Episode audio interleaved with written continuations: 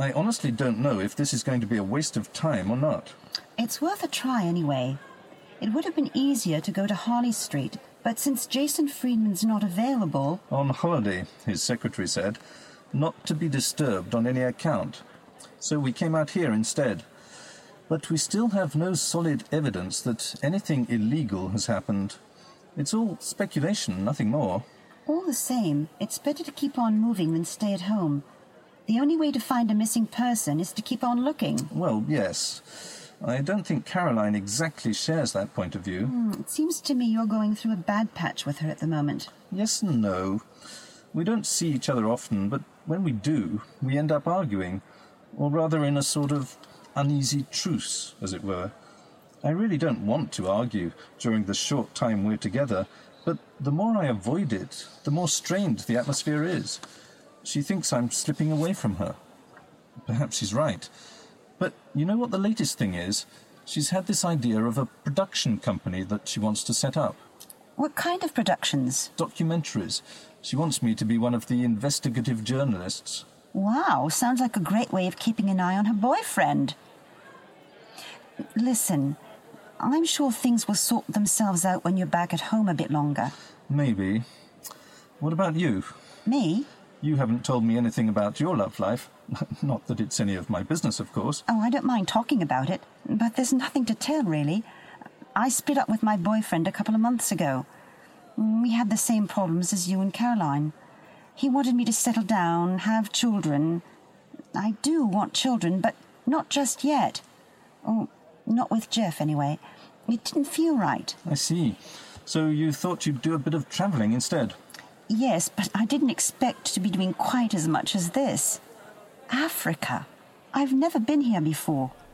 Nairobi. I love the name, but I'm not sure if the city's that wonderful. Kenya has a lot of problems, like many African countries.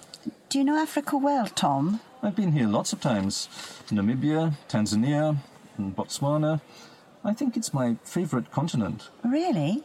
Why? There's something about Africa. At first, you think it's horrific the poverty and disease, the corruption, the violence. Then, after a while, you start to see beyond all that.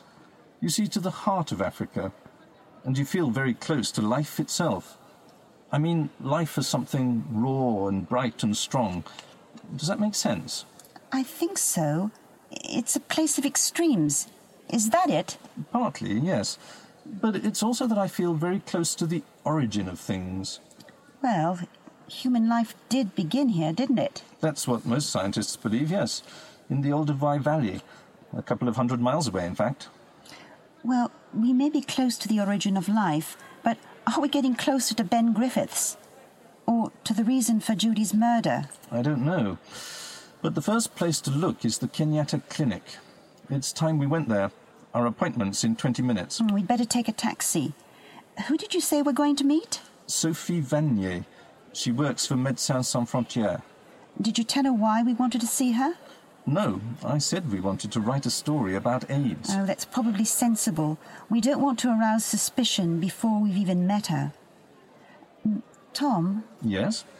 we've been travelling around so long, I really feel like a rest. Why don't we stay here in Kenya and relax for just a few days? Well, we really must find Ben first.